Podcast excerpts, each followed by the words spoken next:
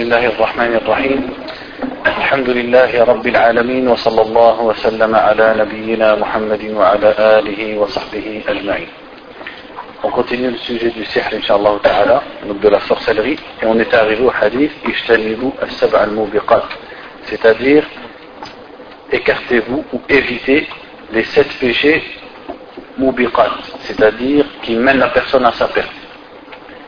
Et il a dit le premier, Le fait d'associer à Allah, et le deuxième, As-sihr. Donc regardez comme il a cité As-sihr tout de suite après Ashirk, comme on l'a dit tout à l'heure, parce que la sorcellerie c'est la sœur du shirk, dans le sens où la sorcellerie elle ne peut se faire que par le moyen du shirk, d'adorer autre qu'Allah subhanahu wa ta'ala, et aussi de mécroire en Allah subhanahu wa ta'ala par le fait de l'insulter ou d'humilier le Coran etc., etc. Donc le point suivant, c'est sur la punition, islamiquement parlant, du sorcier.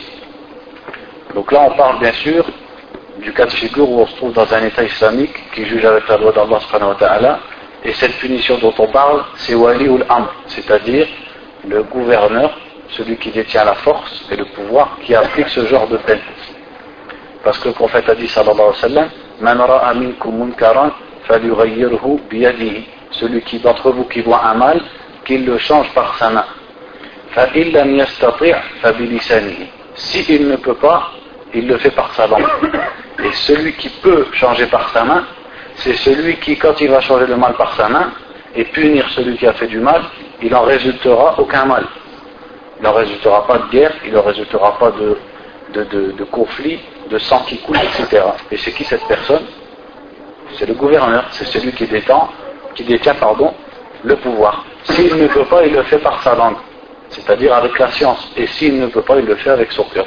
S'il est ni détenteur du pouvoir, ni capable d'expliquer aux gens et de les mettre en garde contre le mal qui est commis, alors au moins il blâme ceci, ce mal qu'il voit, il le blâme avec son cœur.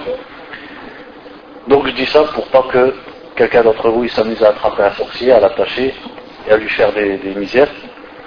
Donc la, peine du sorcier islamiquement parlant, c'est le fait qu'il doit être tué, donc selon la majorité des savants. Et ça a été rapporté, comme l'imam Ahmed le disait, de trois des compagnons du prophète. Premièrement, ça a été rapporté de Jundub al-Khair al-Azdi, anhu. Il y a un hadith qui a été rapporté de lui dans Sunan al-Tirmidhi, comme quoi le prophète sallallahu alayhi wa sallam aurait dit Haddu al-Sahiri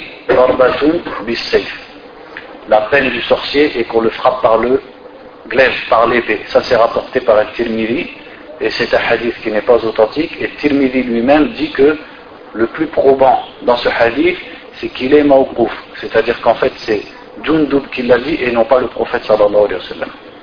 À part ça, ce qui a été rapporté authentiquement de Jundub, c'est une histoire qu'il y a dans le livre Al-Tariq al-Kabir de l'imam al-Bukhari, donc il y a un livre qui recense les rapporteurs de hadith avec leur nom, leur date, etc. Et dans la biographie de Jundub al-Khair, donc Jundub al-Khair al-Azdi, un, compagnon, on trouve qu'une fois, c'était à l'époque des Tabi'in, donc il y avait un khalifa, un des califes qui s'appelait Walid, donc un calife Umayyad, qui avait un sorcier qui faisait des tours pour les gens, pour amuser la galerie, et notamment, ce qu'il faisait, c'est qu'il coupait la tête d'un homme et lui remettait. Donc, bien sûr, comme on a dit tout à l'heure, est-ce qu'il le faisait vraiment? Non. L'homme, jamais sa tête, elle est partie de son cou. Il n'y a qu'Allah qui peut ressusciter quelqu'un. Mais c'était sihru al la sorcellerie illusionniste qui fait imaginer aux, gens qui sont présents des choses qui n'ont pas de réalité. Et donc Jundub al-Khair l'a tué devant tout le monde. il a dégainé son sabre et l'a tué et il a dit si tu es véridique, alors fais-toi revivre toi-même. Donc ça, c'est une histoire qui a beaucoup de chaînes de transmission différentes et qui a été acceptée par les ulama. Donc c'est le premier, c'est Jundub al-Khir. Le deuxième, c'est Omar ibn al-Khattab, anhu, comme c'est cité dans Sahih al-Bukhari, de Bajla ibn Abda, qui a dit que Omar ibn al-Khattab leur avait écrit, c'est-à-dire dans des lettres qu'il leur a envoyées, et eux ils étaient en Irak. Tuer tout sorcier et toute sorcière.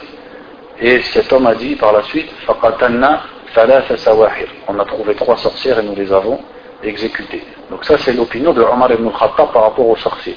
Et la troisième opinion venant des Sahaba, c'est celle de sa fille Hafsa, anha, telle que c'est rapporté dans le Muwatta. Hafsa qui avait ordonné qu'on tue son esclave, qui était une femme, qui avait pratiqué de la sorcellerie contre elle. Et le, secret de l'histoire, c'est qu'en fait, cet esclave était Mukataba, euh, Mudabbara. C'est quoi Mudabbara? C'est-à-dire que Hafsa avait dit, quand je meurs, elle est libre. Ça, c'est une façon d'affranchir les esclaves. Je dis, quand je meurs, il est libre. Tu le libères, mais après ta mort. Donc elle, elle a voulu précipiter sa libération en faisant de la sorcellerie à Hafsa. Et ça a été découvert et Hafsa a ordonné qu'on la tue. Donc comme le disait l'imam Ahmed donc trois des compagnons du prophète qui ont, euh, qui ont prononcé cette sentence contre le sorcier. Et en vérité c'est logique. Et ça, ça a déjà une source dans la sunna du prophète sallallahu alayhi wa sallam, même s'il n'y a pas un hadith authentique qui le dit, qui le dit clairement. Mais ça a une source. Dans quel hadith? Le hadith que tout le monde connaît, La yahillu muslimin illa bi Le sang d'un homme musulman n'est licite que dans trois cas. Al-Fayyibu zani, bin wa ta'ikulidini al-jama'a. Il a dit, celui qui est marié qui a commis la fornication ou alors le fait de rendre une âme contre une âme donc le, comme ils disent en français le talion et le troisième il a dit et celui qui délaisse sa religion et qui quitte le groupe Or, le sorcier, comme on a vu tout à l'heure, rentre dans cette catégorie de ceux qui délaissent la religion. Pourquoi? Parce qu'il va associer à Allah et aussi humilier certaines choses de la religion, comme le Coran, pour sortir de la religion, pour satisfaire les chayatines avec qui il travaille. Donc en vérité, ce hadith aussi, il est une preuve. Mais il n'est pas une preuve qui cite texto le sorcier. Mais il est une preuve de façon globale qui englobe le sorcier. Donc regardez un peu l'islam, quel est le jugement de l'islam par rapport à la sorcellerie, et regardez à notre époque quel est le jugement des gens vis-à-vis de la sorcellerie. À notre époque, le sorcier, on l'appelle faqih, on l'appelle le hajj, etc., etc. Ou alors talib, et on lui donne des noms qui sont des noms avec des aspects positifs. Le c'est celui qui a la science, talib, c'est celui qui est un chercheur de science, le hajj, celui qui a pratiqué le pèlerinage, etc., etc. Et c'est des gens qui se donnent l'aspect toujours vis-à-vis de la communauté musulmane de gens pieux. Parce que s'ils venaient à la communauté musulmane en disant Bienvenue, on est des, grands adorateurs de shaitan, marhaba, personne n'irait chez eux et personne n'irait les consulter. Mais en venant en disant Nous en fait on connaît des choses que vous ne connaissez pas vis-à-vis du Coran, et on a un savoir que vous ne connaissez pas, et des pouvoirs que vous ne connaissez pas, et on a atteint ça parce que justement on est des gens très pieux, etc., etc., là ils arrivent à s'accaparer le public musulman qui va aller les consulter. Ah, le son est faible chez les femmes. C'est qui qui règle ça? Non, ici il y a quelqu'un qui va le régler.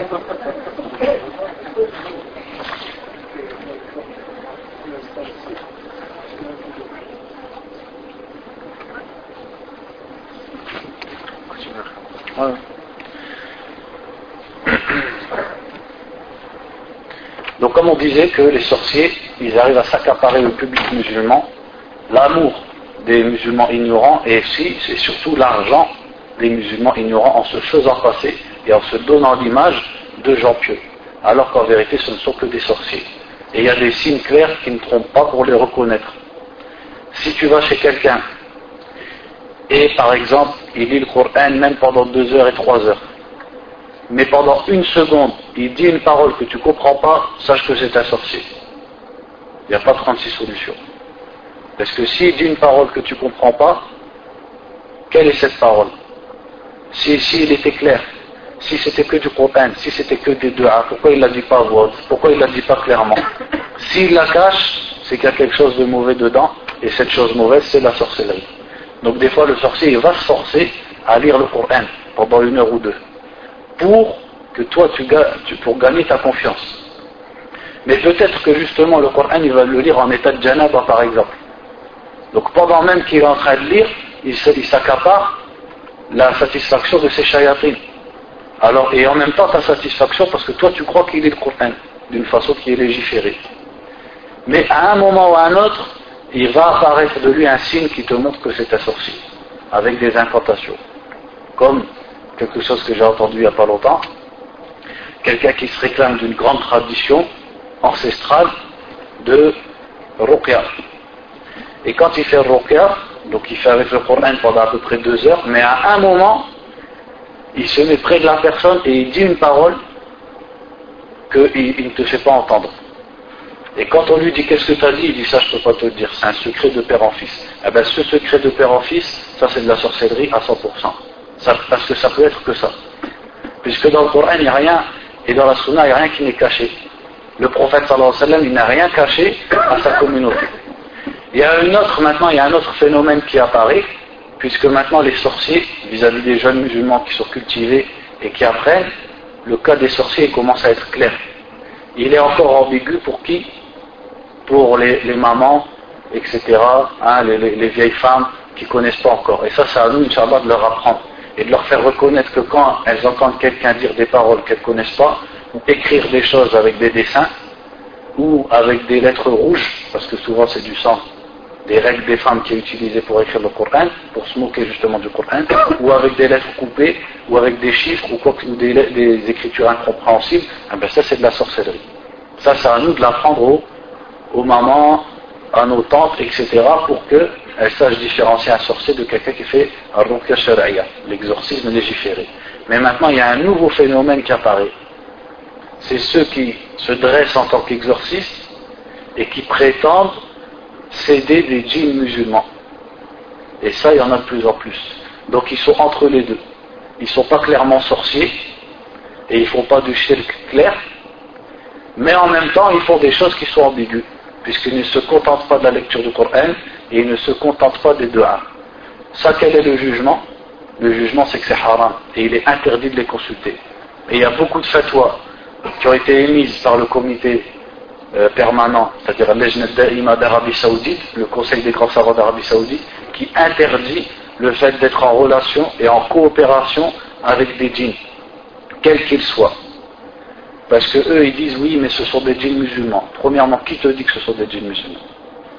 Ne sais-tu pas que le djinn ment? Ne sais-tu pas que le djinn et le shaitan, ils voient loin? Donc peut-être il te dit qu'il est musulman au début, et en vérité, à la fin, à la fin ce qu'il veut de toi, c'est que tu lui sois soumis. Donc il commence avec toi par dire je suis musulman, et à la fin, il t'attache à lui, tu n'arrives plus à te défaire de cette coopération, jusqu'au jour où il va te demander des choses, des actes d'adoration, des sacrifices, la mécréance, etc. Et c'est ce qu'on entend de ces gens-là. C'est-à-dire ce qu'on entend des gens qui disent au début, moi je travaille avec des djinns musulmans, il n'y a rien de mal, c'est comme si j'avais des frères avec moi, etc. Au début ils disent ça, et cinq ans plus tard, quand on demande à des patients, eh bien, il m'a fait enterrer du porc dans un cimetière, il m'a fait tremper une feuille dans laquelle il y a le Coran, dans de l'eau avec laquelle il a demandé à ma femme de se laver pendant qu'elle avait ses règles, etc., etc. Donc des choses qui ressemblent au shirk et aux pratiques shirkiyya, c'est-à-dire aux pratiques dans lesquelles il y a de l'associationnisme à Allah subhanahu wa ta'ala. Donc en tout cas, la coopération avec les djinns, ça c'est quelque chose de haram. Donc ne vous laissez pas avoir par des gens, souvent sont des jeunes, ils ont l'apparence de la sunna, de connaître la religion, mais dans leur ruqya, ils pratiquent la coopération avec les djinns. Comment tu les reconnais? Quand ils voient le malade, ils te disent déjà ce qu'il a. Subhanallah Est-ce que tu connais l'invisible pour réussir à me dire ce que la personne est là Et souvent, il ne s'en cache pas, il va te dire Moi, je travaille avec des djinns.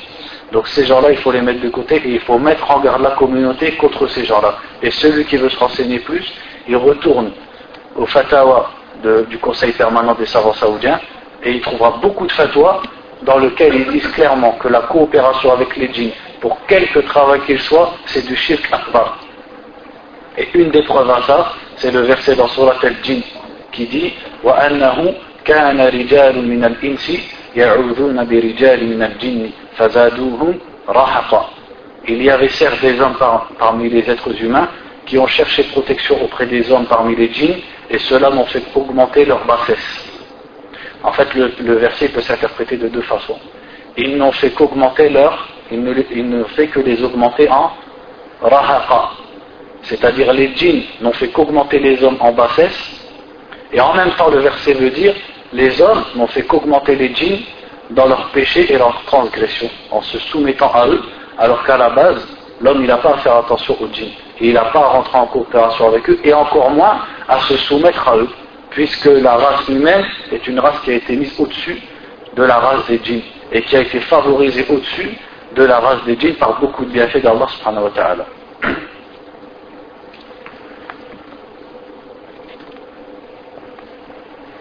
Un dernier point en ce qui concerne le sihr, comment soigner le sihr. Donc on, en a déjà donné beaucoup d'indices. Premièrement, c'est avec la confiance en Allah subhanahu wa ta'ala et le fait de s'en remettre à Allah subhanahu wa ta'ala. Celui qui s'en remet à Allah, Allah lui suffit. Et ça c'est vrai pour tout malheur, pour la sorcellerie et pour tout le reste. La maladie, les malheurs de la vie d'ici-bas, etc., etc. Et aussi la réponse, elle est dans un verset du Coran qui dit وَنُنَزِّلُ مِنَ الْقُرْآنِ مَا هُوَ شِفَاءٌ وَرَحْمَةٌ لِلْمُؤْمِنِينَ Nous descendons du Coran ce dans quoi il y a une guérison et une miséricorde pour les mu'minines, les gens qui ont la foi. Donc ce verset, qu'est-ce qu'on en retire? Nous descendons du Coran, c'est-à-dire que le Coran tout entier est une guérison. De la Fatiha jusqu'à Surat al-Nas, le Coran tout entier est une guérison pour celui qui est atteint de quel mal que ce soit, et notamment la sorcellerie. Si ce n'est qu'il est possible, et la Sunna l'a montré, qu'avec l'expérience, soit par la Sunna, ou soit par l'expérience, on découvre que certains versets ont plus d'impact que d'autres. Ça, il n'y a rien qui l'empêche. Comme la Sunna a montré que par exemple la Surah Al-Fatiha a plus d'effet en ce qui concerne les, les, piqûres de scorpions ou autres que le reste du Coran. Ou alors que les deux dernières sourates du Coran ont plus d'effet en ce qui concerne la sorcellerie, etc., etc. Donc soit par les hadiths ou aussi par l'expérience. Une personne qui pratique beaucoup l'exorcisme, elle va trouver que certains versets ont plus d'effet que d'autres. Ça, c'est pas, il n'y a rien qui contredit ce fait dans l'islam. Mais le fait, c'est-à-dire la base, c'est que tout le Coran est une guérison, même si certains versets peuvent soigner plus que d'autres. Et ça conformément à une fatwa de l'Ejnad Da'ima, justement, du Conseil permanent qui a été questionné sur la question. Est-ce que le fait de lire certains versets plus que d'autres, etc., etc., et ils ont dit que la base, c'est que tout le Coran est une guérison, mais qu'il n'est pas impossible que certains versets soignent plus que d'autres, comme c'est montré dans la sunna du prophète sallallahu alayhi wa sallam. Donc justement, la deuxième chose dont j'avais parlé, le deuxième sujet, on en a fini avec la sorcellerie, c'est ar-ruqya. Qu'on peut traduire par l'exorcisme ou qu'on peut traduire par l'incantation. Donc on va premièrement citer des hadiths qui, quand on les lit comme ça, nous donnent une sorte de contradiction. Donc le premier hadith, en ce qui concerne ce sujet, la ruqya, c'est le hadith dans lequel le prophète a dit sallallahu alayhi wa la ruqyata illa min. Ça c'est dans Sunan Abi et authentifié par le Al-Albani, rahimahullah ta'ala. Ce hadith dit, il n'y a pas de ruqya, sauf pour le mauvais œil et pour les piqûres, c'est-à-dire les piqûres de scorpions, de serpents, etc., etc. Si on prend le hadith dans son sens apparent, qu'est-ce qu'on en retire? C'est que la ruqya est interdite, sauf dans deux cas. Pour soigner le mauvais œil, l'aïe, et pour soigner les piqûres de bêtes, de scorpions, d'insectes, de serpents, etc. Un autre hadith qui dit Wa tamaim wa tiwalata Donc ce hadith il est rapporté dans As-Sunan, notamment d'Abi Daoud.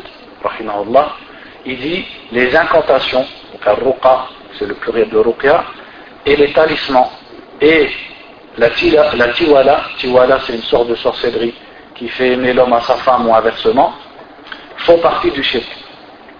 Donc, quelle catégorie il a cité dans ce hadith? Ar-Ruqya. Si on enlève les deux autres, on en retire, la Ruqya, c'est du shirk. Donc l'incantation et l'exorcisme, c'est du shirk. Donc encore un hadith qui en apparence nous est problématique. Comment la Ruqya c'est du shirk? Alors que moi je sais qu'il y a des gens qui font Ruqya, etc., etc. Et on vient de dire qu'on soigne par la Ruqya. Et un autre hadith, c'est le hadith d'Aouf ibn Malik dans Sahih Muslim, qui a dit que dans la Jahiliya, dans l'époque anté-islamique, ils pratiquaient la ruqya, l'incantation. Donc déjà si on s'arrête là, on sait que la religion des Arabes avant la venue de Mohammed sallallahu alayhi wa sallam, qu'est-ce qu'elle était? Le shirk. Donc quelle était leur ruqya avant l'islam, par laquelle ils soignaient Du shirk? Et ils appelaient ça ruqya. C'est-à-dire des incantations qui comportent le nom des shayatin et des prières destinées aux shayatin. C'est pour ça que vous connaissez tous le hadith d'Abu Sa'id dans Sahih al-Bukhari. Quand un groupe de compagnons ils étaient en voyage, ils ont croisé une tribu bédouine, c'était des non-musulmans. Et, le chef de la tribu il a été piqué par un scorpion. Ils ont accouru aux Sahaba et qu'est-ce qu'ils leur ont dit? Est-ce que l'un d'entre vous fait la ruqya De quelle ruqya il parle alors qu'ils sont non-musulmans? De la ruqya qui était connue chez les Arabes avant l'islam et qui était faite de shirkiyat, c'est-à-dire du fait de se rapprocher et de prier les shayatin. Donc c'est comme une sorte de sorcellerie, on peut dire ainsi. On va traduire par incantation. Donc il a dit nous pratiquions ça avant l'islam. Donc nous sommes partis voir le prophète sallallahu et on lui a dit et on lui a dit qu'est-ce que tu penses? Qu'est-ce que tu penses de, de l'incantation et de l'exorcisme? Et il a répondu sallallahu alayhi wa sallam Exposez-moi vos incantations. C'est-à-dire, dites-moi ce que vous dites. Et après, il a dit, La ma Il n'y a pas de mal dans les incantations tant qu'elles ne comportent pas ou tant qu'elles ne sont pas du shirk, du polythéisme et de l'associationnisme. Ce hadith qui va nous permettre de comprendre les autres hadiths qui étaient problématiques en apparence. Le premier hadith, c'était le hadith qui dit qu'il n'y a pas de ruqya sauf contre le mauvais œil et contre les piqûres. Parfois, dans beaucoup de hadiths, il y a beaucoup de hadiths de ce genre, tu peux trouver il n'y a pas de telle chose si ce n'est dans telle chose. Et tu crois en comprendre que une réduction d'une chose à un sujet précis. Par exemple, le hadith qui dit, que vous connaissez tous, il n'y a pas d'irtikaf, il n'y a pas de retraite pieuse, sauf dans les trois mosquées saintes. Hein, Al-Masjid al-Haram à la Mecque, Al-Masjid al-Nabawi à Médine et Al-Masjid al-Aqsa à Jérusalem. Et en apparence, ce hadith veut dire que l'irtikaf, la, la retraite pieuse à la fin du ramadan, est impraticable et n'est pas permise dans autre que ces trois mosquées. Et pourtant, on trouve les sahaba, et déjà dans le Coran, وَأَنْتُمْ عَاكِفُونَ فِي الْمَسَاجِدِ N'approchez pas vos femmes, ne touchez pas vos femmes alors que vous faites la retraite pieuse dans les mosquées. Les mosquées c'est général. Et à l'époque du prophète sallallahu alayhi wa il y avait plus que la mosquée de sa mosquée à Médine. Il y avait d'autres mosquées, la mosquée de Kouba et d'autres mosquées encore. Et Allah a parlé de façon générale. Lorsque vous faites l'i'tikaf dans les mosquées, il n'a pas réduit l'i'tikaf à trois mosquées. Et Aisha anha, et les Sahaba en général euh, permettaient et ou pratiquaient les dans toutes les mosquées. Donc alors comment on va comprendre le hadith? Comme quoi il n'y a pas d'i'tikaf sauf dans les trois mosquées. C'est-à-dire que le meilleur i'tikaf, et si on devait en faire qu'un seul, ça serait dans ces trois mosquées-là. C'est ainsi qu'on va comprendre ce hadith. Il n'y a de ruqya que contre le mauvais œil et les piqûres. C'est-à-dire la ruqya la plus valable, et si on devait faire ruqya que dans un seul cas, ça serait contre le haï et contre les piqûres. Parce que c'est contre ça que la ruqya s'avère le plus efficace. Et ça, c'est quelque chose qui est, dont on est témoin.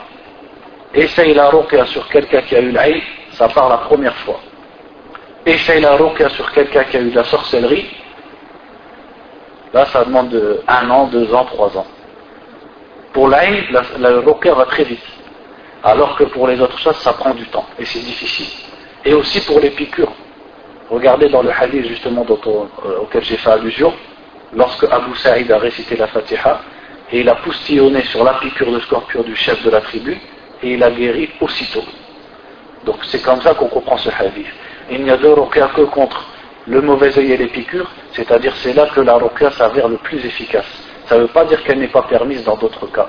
Et la preuve, c'est qu'à l'époque même du prophète sallallahu alayhi wa sallam, la a été pratiquée pour autre que le mauvais œil et autre que les piqûres de scorpion.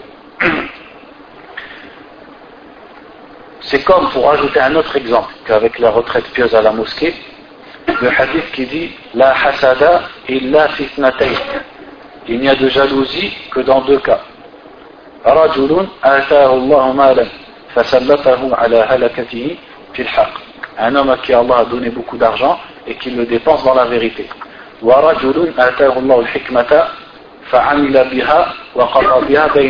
C'est-à-dire c'est pas le texte exact du hadith.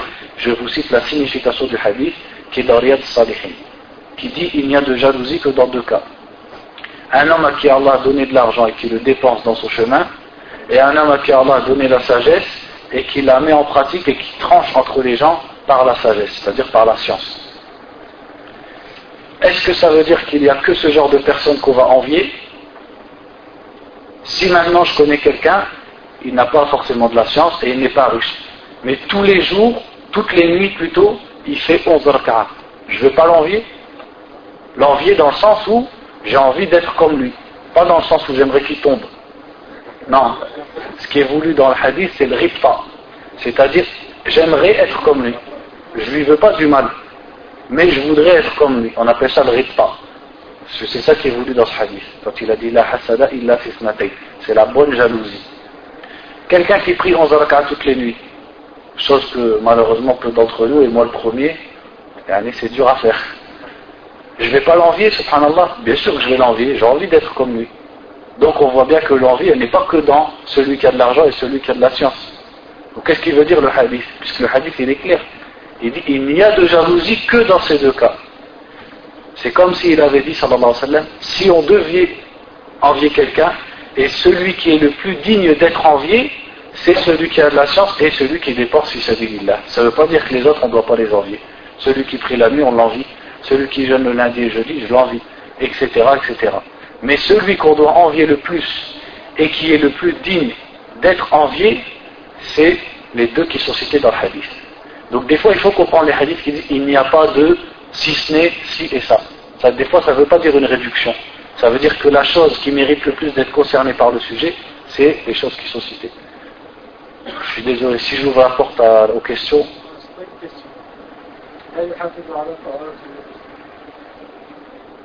C'est-à-dire, qu'est-ce que tu veux dire?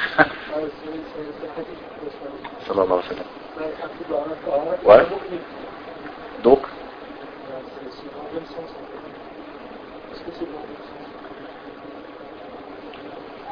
Ah, dans le sens, il n'y a qu'un croyant. Allah En fait, le hadith qui veut dire, c'est que si les hadiths qui parlent, seul ne fait ça un croyant, ça veut dire que cette chose qui est citée dans le hadith, ça fait partie de ce qu'on appelle muqtada al-iman, la conséquence de la vraie foi. Celui qui a la vraie foi, si le hadith que tu as cité il est authentique, parce que le frère, je le dis au micro, il a dit le hadith qui dit La ala taharati illa mu'min. Nul ne préserve la pureté, c'est-à-dire le fait d'avoir toujours des ablutions, si ce n'est un mu'min, quelqu'un qui a la foi. Ce genre de hadith, qu'est-ce qu'il veut dire? C'est que la chose qui sera citée, et il y a d'autres hadiths, par exemple, nul d'entre vous ne croira, ou celui d'entre vous qui croit à Allah le jour dernier, qu'il fasse du bien à son voisin, nul d'entre vous ne sera croyant avant qu'il n'aime pour son frère ce qu'il aime pour lui-même. C'est-à-dire que la chose qui est citée dans le hadith, c'est les conséquences de la vraie foi. Et que personne n'aura la foi complète tant qu'il n'a pas cette, caractéristique-là, parmi d'autres caractéristiques. Donc les exemples ils sont nombreux à Moi j'ai cité l'exemple de, la retraite pieuse, quand il a dit qu'il n'y a pas de retraite pieuse dans les trois mosquées, et le hadith qui dit qu'il n'y a de jalousie que dans deux cas. C'est de cette façon qu'on comprend ce hadith. L'autre hadith c'est lequel? C'est celui dans lequel il est dit que les incantations sont du shirk. Maintenant qu'on a entendu l'autre hadith, l'explication du hadith, elle nous est claire. De quelle incantation il parle ici? Les incantations anté-islamiques, celles qui ne comportent que du shirk. Ce n'est pas les de, la ruqya de façon générale, c'est la ruqya, celle qui était connue comme s'appelant ruqya déjà avant la venue du prophète sallallahu alayhi wa sallam, celle-là c'est du shirk. Et l'islam est venu avec une autre sorte de ruqya, qui sont des incantations dédiées à qui À Allah Azzawajal, pour guérir le malade. Donc la ruqya, pour finir, elle se divise en deux sortes. Et ça, c'est tiré d'une parole de Sheikh Saleh al-Fawzan, euh, dans son livre Aqidat al-Tawhid. La ruqya, elle est de deux sortes.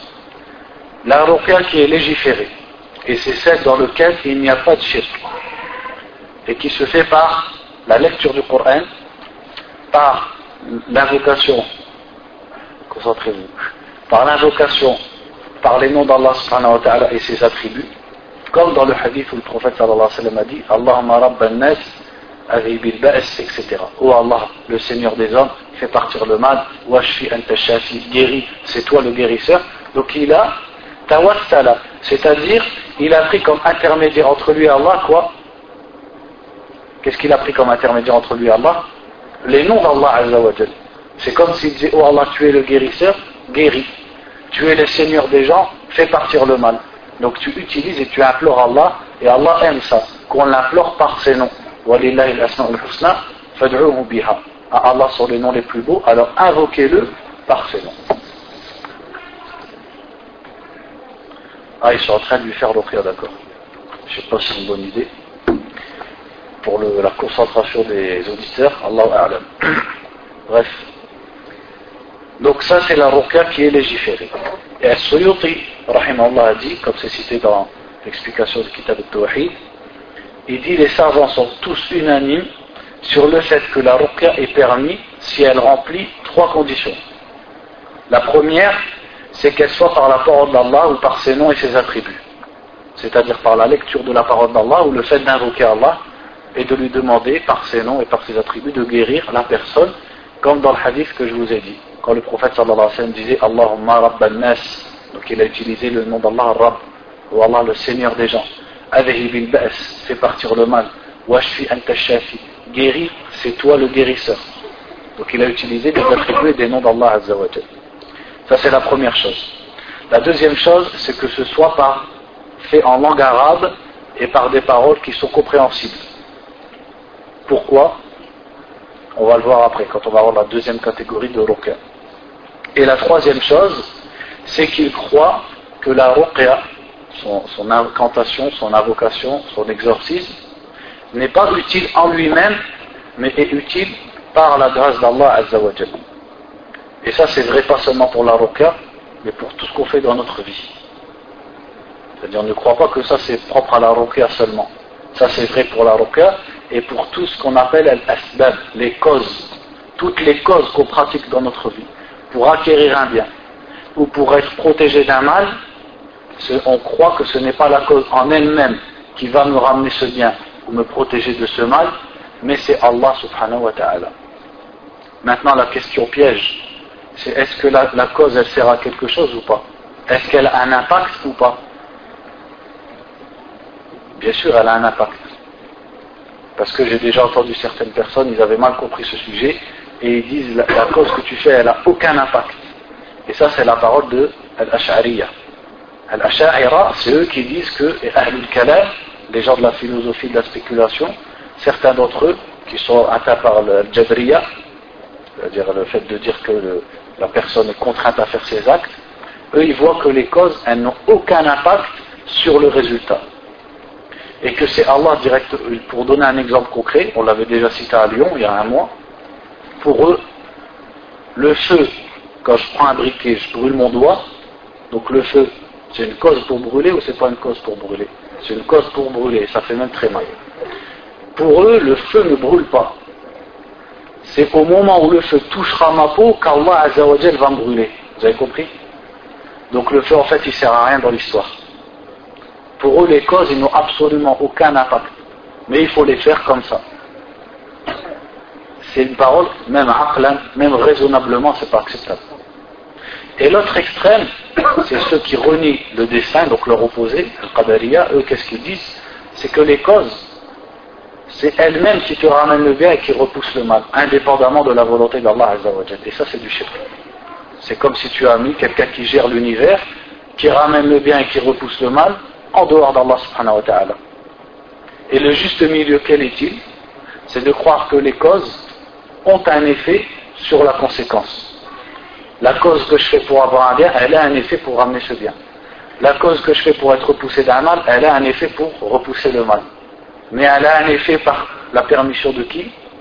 C'est Allah Azzawajal qui lui donne cet effet, par sa permission. Et ça, c'est la sunna d'Allah. Quand on regarde la sunna d'Allah dans l'univers, comment il a créé ce monde, on voit qu'il a mis à toutes choses des causes. Et pour revenir à l'exemple du feu, parce que c'est l'exemple le plus parlant, quand j'allume un briquet et je brûle mon doigt, c'est quoi qui me brûle? C'est le feu lui-même qui me brûle. Mais par la permission de qui? Qui, qui a donné au feu la permission et qui l'a destiné et qui lui a donné la capacité de brûler? C'est Allah subhanahu wa ta'ala. C'est comme ça qu'on comprend, c'est la bonne compréhension saine entre les causes et les conséquences.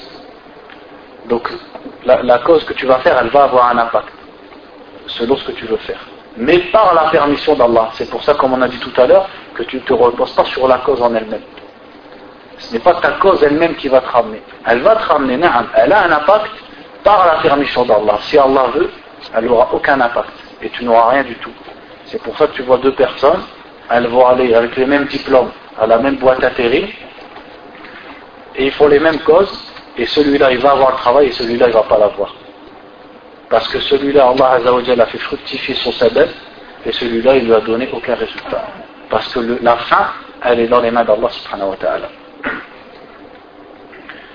Donc ça c'est la troisième condition, c'est de croire, mais ça c'est vrai pour tout. Ça c'est vrai pour les médicaments, c'est vrai quand je vais chercher un travail, c'est vrai pour tout. Que la cause en elle-même va être utile par la permission d'Allah subhanahu wa ta'ala pas en elle-même, pas indépendamment d'Allah. Ensuite, il dit le shir c'est-à-dire comment on fait la ruqya? Il dit c'est de lire le Coran, ou alors de lire et de poustillonner sur le malade. Donc c'est un neuf. Neuf, c'est le fait de sortir de l'air avec aussi de la salive, le les poustillons. Ou alors de lire dans de l'eau et de la faire boire au malade, comme ça a été rapporté dans un hadith de Sabit ibn Qais dans Sunan Abi Daoud, comme quoi le prophète sallallahu sallam a lu donc dans un récipient d'eau, il avait mis aussi dedans Torah, c'est-à-dire de la terre, et après avoir lu et poustillonné dans l'eau, il l'a versé sur le Sahabi. La deuxième sorte de, on va revenir par la suite sur les différentes façons de faire l'oka, et on va voir qu'en fait c'est quelque chose d'assez large. On va voir différentes pratiques qui sont légiférées dans ça. La deuxième sorte d'exorcisme, c'est la ruqya dans laquelle il y a du shirk. Et donc il y a de l'associationnisme et du polythéisme. Donc c'est celle dans laquelle on va implorer autre qu'Allah subhanahu wa ta'ala. Et ça, ça se fait jusqu'à nos jours, par des gens qui prétendent être de la religion. Donc tu les entends prononcer des paroles que tu ne comprends pas. C'est en aucune langue qui est compréhensible sache que tu ne la comprends pas, c'est parce qu'en fait ce sont des noms et des incantations destinées aux shayatin. Donc il connaît le nom de ces shayatin, et souvent c'est des noms très bizarres, et il va les invoquer par ces noms. Donc c'est pour ça que tu ne comprends pas. Donc l'incantation ruqya qui est interdite, c'est celle-là, ruqya shirkiya celle qui comporte de l'associationnisme et le fait d'invoquer par qu'Allah subhanahu wa ta'ala. Et le fait de demander l'aide des shayatin. Et comme on a dit tout à l'heure, parce que c'est un phénomène qui apparaît beaucoup maintenant, il n'y a pas une troisième sorte de ruqya. Il n'y a pas la ruqya qui est une troisième sorte. Celle dans laquelle je m'aide avec des djinns musulmans. Ça, ça n'existe pas. Et les fatwas de Lejne Daima sont très nombreuses quant au fait que c'est haram. Et il faut mettre en garde les charlatans qui prétendent ça. Parce que beaucoup de charlatans, quand ils ont vu que les jeunes ils commencent à apprendre, et ils savent que le shirk c'est haram et le sihr c'est haram, ils ont changé la formule. Qu'est-ce qu'ils ont dit maintenant? Non, mais en fait, mes copains, c'est des djinns musulmans. C'est pour ça que je peux faire ça. C'est comme toi, quand tu déménages, tu appelles tes copains musulmans pour déménager, pour monter les meubles. Ben moi, j'appelle des musulmans, ils regardent dans la personne, et puis voilà. Ça, c'est du telbis. Ça, c'est un déguisement. Si ça, c'était possible, les premiers à avoir fait ça, ça aurait été qui? Le prophète sallallahu alayhi wa sallam et les sahaba. À la bataille de Badr, le prophète, il aurait crié, oh les djinns, venez tous, vous, vous réunir à nous, on va combattre les kuffars. Dans la bataille de Hud, il aurait crié Oh les djinns, venez, on va combattre les kuffars. Et dans beaucoup de situations, le besoin aurait appelé à ce qu'on appelle les djinns musulmans. Et pourtant, le prophète sallallahu alayhi ne l'a jamais fait. Donc, celui qui prétend le faire, admettons qu'il ne fasse pas de shirk. Si on marchait dans, dans sa logique à lui, il dit Je ne les invoque pas, je ne les implore pas. Admettons le prophète alayhi wa sallam nous a tout montré et on est sûr que tout le bien il l'a pratiqué avant nous. Est-ce qu'il a pratiqué? Est-ce que le besoin que tu as toi, il existait à l'époque du prophète alayhi wa sallam? Oui. Il y avait des guerres, il y avait des ruqya, il y avait tout. On aurait eu besoin des djinns musulmans. Donc s'ils ne les ont pas utilisés, ils ne les ont pas appelés, ils n'ont pas coopéré avec eux, c'est tout simplement parce que c'est interdit et ça n'est pas légiféré. Donc le minimum, c'est que c'est une innovation et que c'est interdit. Et la réalité de la chose le plus souvent, c'est que c'est du shirk akbar. Parce qu'il va les implorer et leur demander. Et qui lui dit que ces djinns, qui lui disent nous sommes des djinns musulmans, ne sont pas des koufars Qui veulent l'attirer petit à petit à, les adorer, tout simplement. Parce qu'ils vont le rendre dépendant. Au début, il va travailler avec eux en pensant que c'est des musulmans. Et après qu'il s'est fait une réputation et qu'il soigne tout le monde, et, ces djinns vont le lâcher. On te lâche maintenant, c'est fini. Sauf si tu te prosternes devant nous. Sauf si tu égorges devant nous. Donc après de longues années, un long travail sur sa personne, il va tomber dans le shirk pour rester en coopération et pour garder sa place. Donc ça c'est la deuxième sorte de roca, c'est aussi la roca qui est faite sans la langue arabe, donc par des paroles qui sont incompréhensibles. Et ça c'est vrai aussi pour les écritures. C'est pas vrai que pour les paroles, c'est vrai aussi pour les écritures. Des fois tu vois, et on va voir dans l'autre cours que de toute façon les talismans de façon générale ils sont interdits. Donc quand la personne elle te fait un talisman, à 95% c'est un sorcier. À 5% ça peut être une personne qui considère que les talismans faits à partir du Coran sont licites. Et la divergence elle existe chez les Sahaba.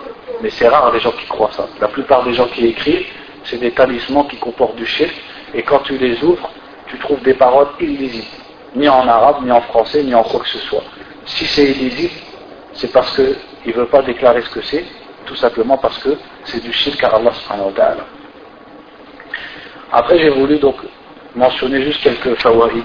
Donc, euh, par exemple, dans une fatwa de légende d'Arima, une personne a posé la question à propos d'un hadith qui est dans Sahih al-Bukhari, où le prophète sallallahu alayhi wa sallam, pour soigner un malade, il, il mouillait son doigt avec sa salive et l'a trempé dans la terre. Et après, il, il soignait le malade avec. Et il disait, euh, donc je vais vous lire le hadith. Il disait Bismillah, donc au nom d'Allah, Turbatu Ardina, la terre de notre terre, la poussière de notre terre, Biriqi ou Biriqati Ahadina, avec la salive de l'un d'entre nous, Saqimana, ceci guérit notre malade, par la permission de notre Seigneur. Ça, c'est dans Sahih al-Bukhari. Donc la question, elle a été posée, c'est une question très intéressante. Est-ce que ça, c'est praticable ou est-ce que c'est propre au prophète sallallahu alayhi wa sallam? Donc les ont répondu qu'en vérité, le hadith, il était, il fallait le laisser sur son sens apparent et général. C'est-à-dire que c'est praticable à toute personne et avec toute terre.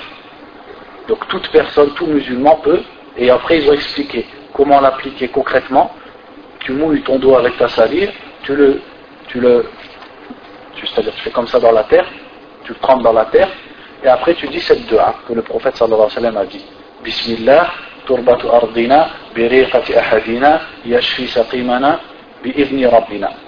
Et tu touches donc l'endroit qui est malade avec cette dua.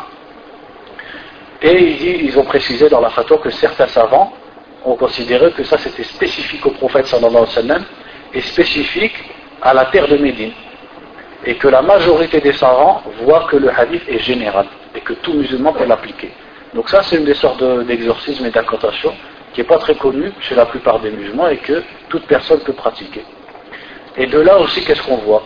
C'est que la en vérité c'est quelque chose d'accessible à tous. Le musulman quand il est atteint de sorcellerie, même si c'est vrai que c'est difficile, on sait que psychologiquement, euh, corporellement c'est difficile.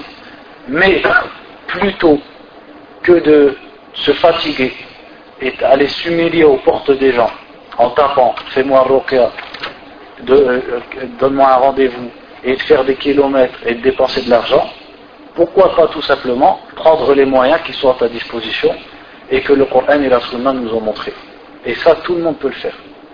Qui d'entre nous ne peut pas mettre son, doigt dans sa bouche, le tremper par terre, dans la terre et dire cette dehors Tout le monde peut le faire donc tu n'as pas besoin d'aller voir quelqu'un. Lui, il n'est pas mieux que toi, c'est un musulman comme toi. Il n'a pas un don particulier. Si ce n'est pour ce qu'on appelle l'expérience. Ça, l'expérience, tu peux en profiter de quelqu'un qui a fait le pendant des années il va parfois te dire certains symptômes, certains signes, certaines façons d'annuler une sorcellerie que toi tu aurais découvert après des années seulement. Ça d'accord, il y a un bénéfice concret. À part ça, les armes que lui il a, toi aussi tu les as. La lecture du Coran, il ne va pas la faire plus que toi. Il ne va pas lire un autre Coran que toi.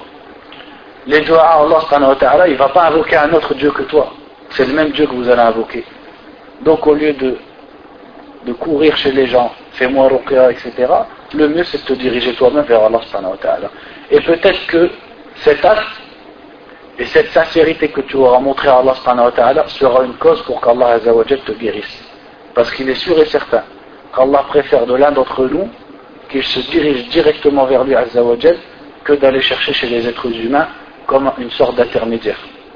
Parce qu'Allah dit وإذا سألك عبادي عني فإني قريب أجيب دعوة الداعي إذا دعا si, si mes serviteurs te demandent à mon sujet, alors je suis proche.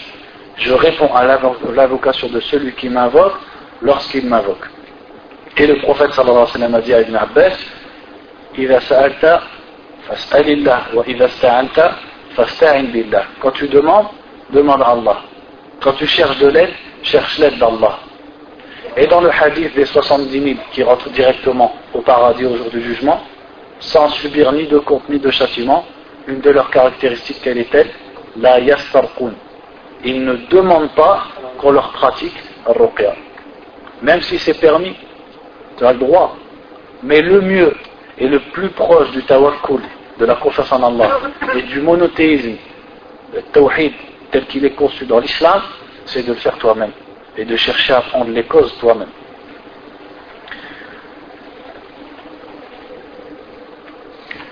Une autre fatwa de Lejna Da'ima qui est intéressante à propos de, la pratique de la ruqya, c'est à propos du fait d'écrire des versets du Coran dans un récipient ou dans une feuille, puis de laver ce récipient ou cette feuille pour faire partir la matière avec laquelle tu as écrit le Coran et de le boire ou de se laver avec.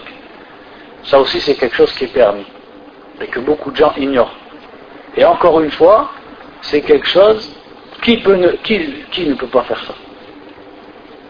Qui ne peut pas prendre, hein, par exemple, du safran ou de l'encre et écrire la fatiha dans un récipient. Tout le monde peut le faire.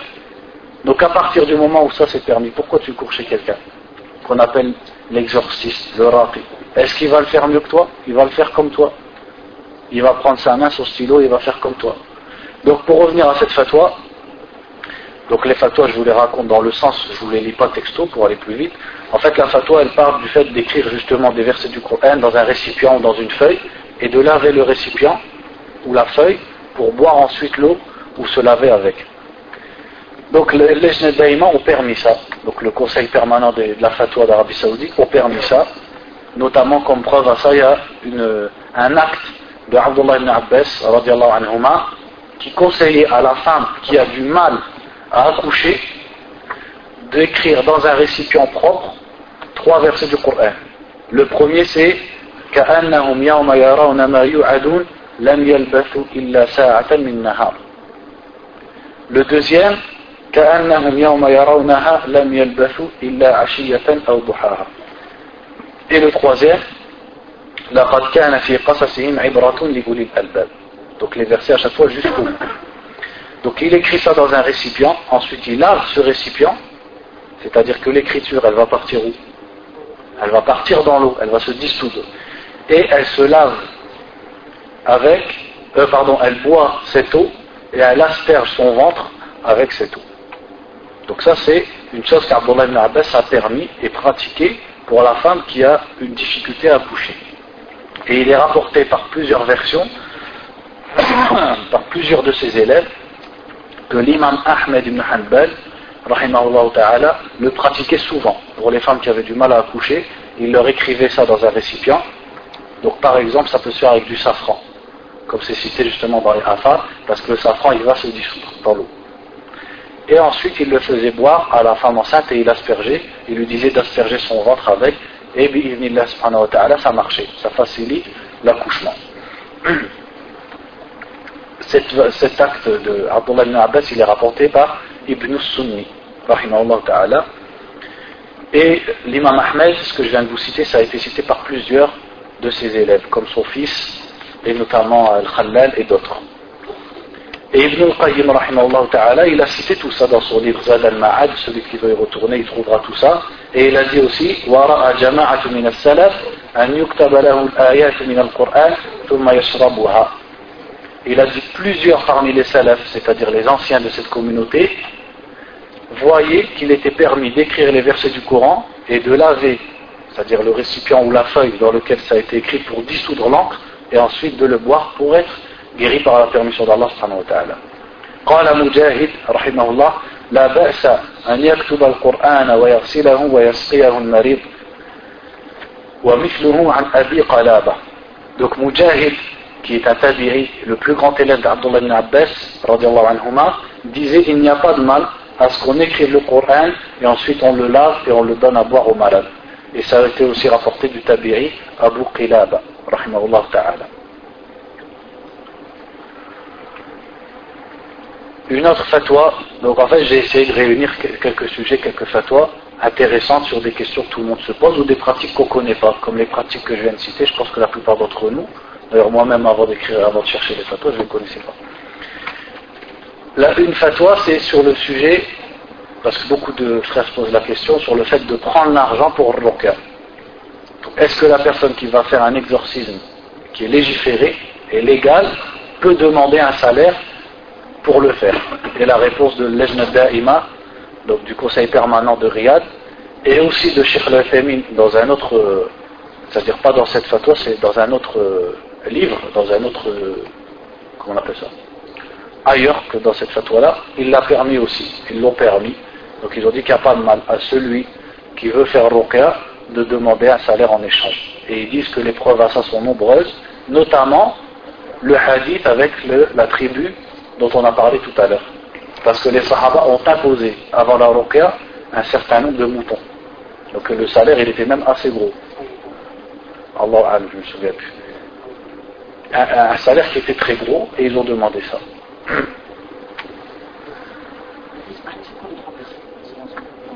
Les trois versets, je vais les citer à chaque fois le début, je n'ai pas leur référence. Donc s'il y a un al-Qur'an qui connaît, quand on lui dit un verset, il dit la référence, marhaba. Donc le premier verset c'est Ka'annahum, yarawna ma jusqu'à la fin du verset. Lam yalbathu illa sa'atan min nahar Je ne ferai pas dire dans quelle sourate il est. Ensuite كأنهم يوم يرونها لم يلبثوا jusqu'à la fin du verset. Note ou après, tu tapes sur l'ordinateur et il va te sortir. Euh. Et le verset dans Surat Yusuf, celui-là je sais que c'est dans Surat Yusuf, Donc les versets en apparence, ils n'ont pas de rapport avec la femme qui accouche, mais c'est une sagesse. Wallahu a'lam.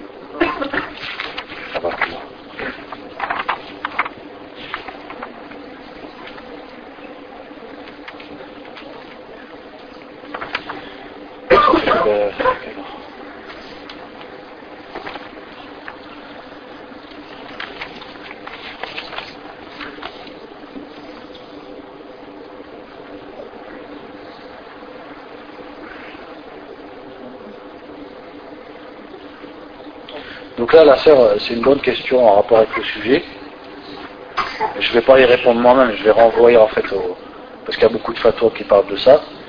En fait, la sœur a dit qu'elle a lu donc un certain shir en Arabie Saoudite, et justement ce shir il s'est fait connaître à cause de sa fatwa. Il dit que on a le droit de se retourner vers un sorcier pour enlever la sorcellerie. On appelle ça un nushra en arabe. Un nushra, en fait, elle a plus, c'est comme ruqya.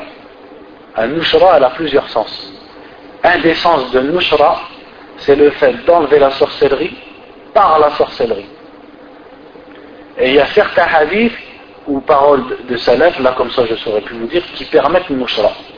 Et d'autres hadiths qui interdisent le nushra. Abdullah ibn Mas'ud, anhu, euh, interdisait le nushra. Saïd ibn al-Musayyib parmi les tabi'in, rahimahullah, autorisait le nushra mais il y a Nushra et Nushra. Comme on vient de voir, il y a Ruqya et Ruqya. Il y a Ruqya Shirkiya et il y a Ruqya Shar'iyya, islamique. Donc je ne peux pas dire la Ruqya c'est haram. Parce que peut-être quelqu'un va comprendre la bonne ruqya. On ne peut pas dire non plus de façon absolue, la ruqya c'est halal. Ça dépend ce que tu veux dire par ruqya. Il en est de même pour un nushra. Ibn al-Qayyim ta'ala, il a dit comment on peut comprendre les différents textes qui sont cités des salaf salih, les sahaba et les tabi'in, où certains autorisent nushra et d'autres interdisent nushra. Il dit en vérité, il n'y a aucune contradiction entre leurs paroles. Ceux qui autorisent nushra, c'est parce que nushra c'est un mot qui s'emploie pour dire ruqya. Donc qu'est-ce qu'ils autorisent? C'est tout simplement le fait de lire le Coran et d'invoquer Allah pour enlever la sorcellerie. Et ceux qui interdisent nushra, ils ont parlé de la nushra qui était connue dans la jahiliya, qui était le fait, comme elle a dit la sœur dans la question, de se diriger vers un sorcier pour enlever la sorcellerie. Ça s'appelle nushra. Et un cheikh en Arabie Saoudite, donc, euh, a fait une fatwa un peu originale. Il a dit on a le droit donc de faire nushra, mais dans quel sens? D'aller voir un sorcier pour enlever la sorcellerie. En plus, dire ça dans Bilal de Tawhid, c'est quelque chose d'énorme. Et là, beaucoup, énormément de savants lui ont répondu et ont fait des publications à la télévision, à la radio, pour dire qu'il s'était trompé. Et la réponse, elle est dans ce que je viens de vous dire, que les, textes des tabi'in ou des sahaba qui permettent le nushra, il faut le comprendre. La nushra dans le sens al-ruqya l'exorcisme légiféré. Et les textes qui l'interdisent, c'est cette nushra-là que le shir lui a permis. Donc il s'est trompé quand il l'a permis. Donc ça a fait même un certain scandale en Arabie Saoudite, cette histoire, lorsqu'il a autorisé le nushra. En plus, une réponse aussi qu'on pourrait dire, dans le verset qu'on a entendu tout à l'heure,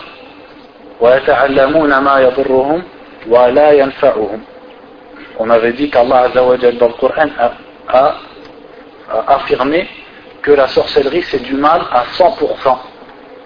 Il n'y a pas 10% de bien et 90% de mal. Comme on avait expliqué que dans le Khamr, Allah l'a interdit tout en disant qu'il y a du bien. Mais comme le mal est plus grand, l'islam l'interdit. Alors que quand il a parlé de la sorcellerie, il a dit ils apprennent ce qui leur nuit et qui n'aurait pas bénéfique. Ça veut dire en aucun cas. Et celui qui va se diriger vers un sorcier pour enlever de la sorcellerie, il s'est dirigé vers une créature dans son besoin. Et il va répondre au shirk par le shirk. Et il va payer une personne pour pratiquer du shirk. Puisque le sorcier, comment il va lui enlever sa, sorcellerie? Par de la sorcellerie, donc par du shirk. Et Allah dit dans le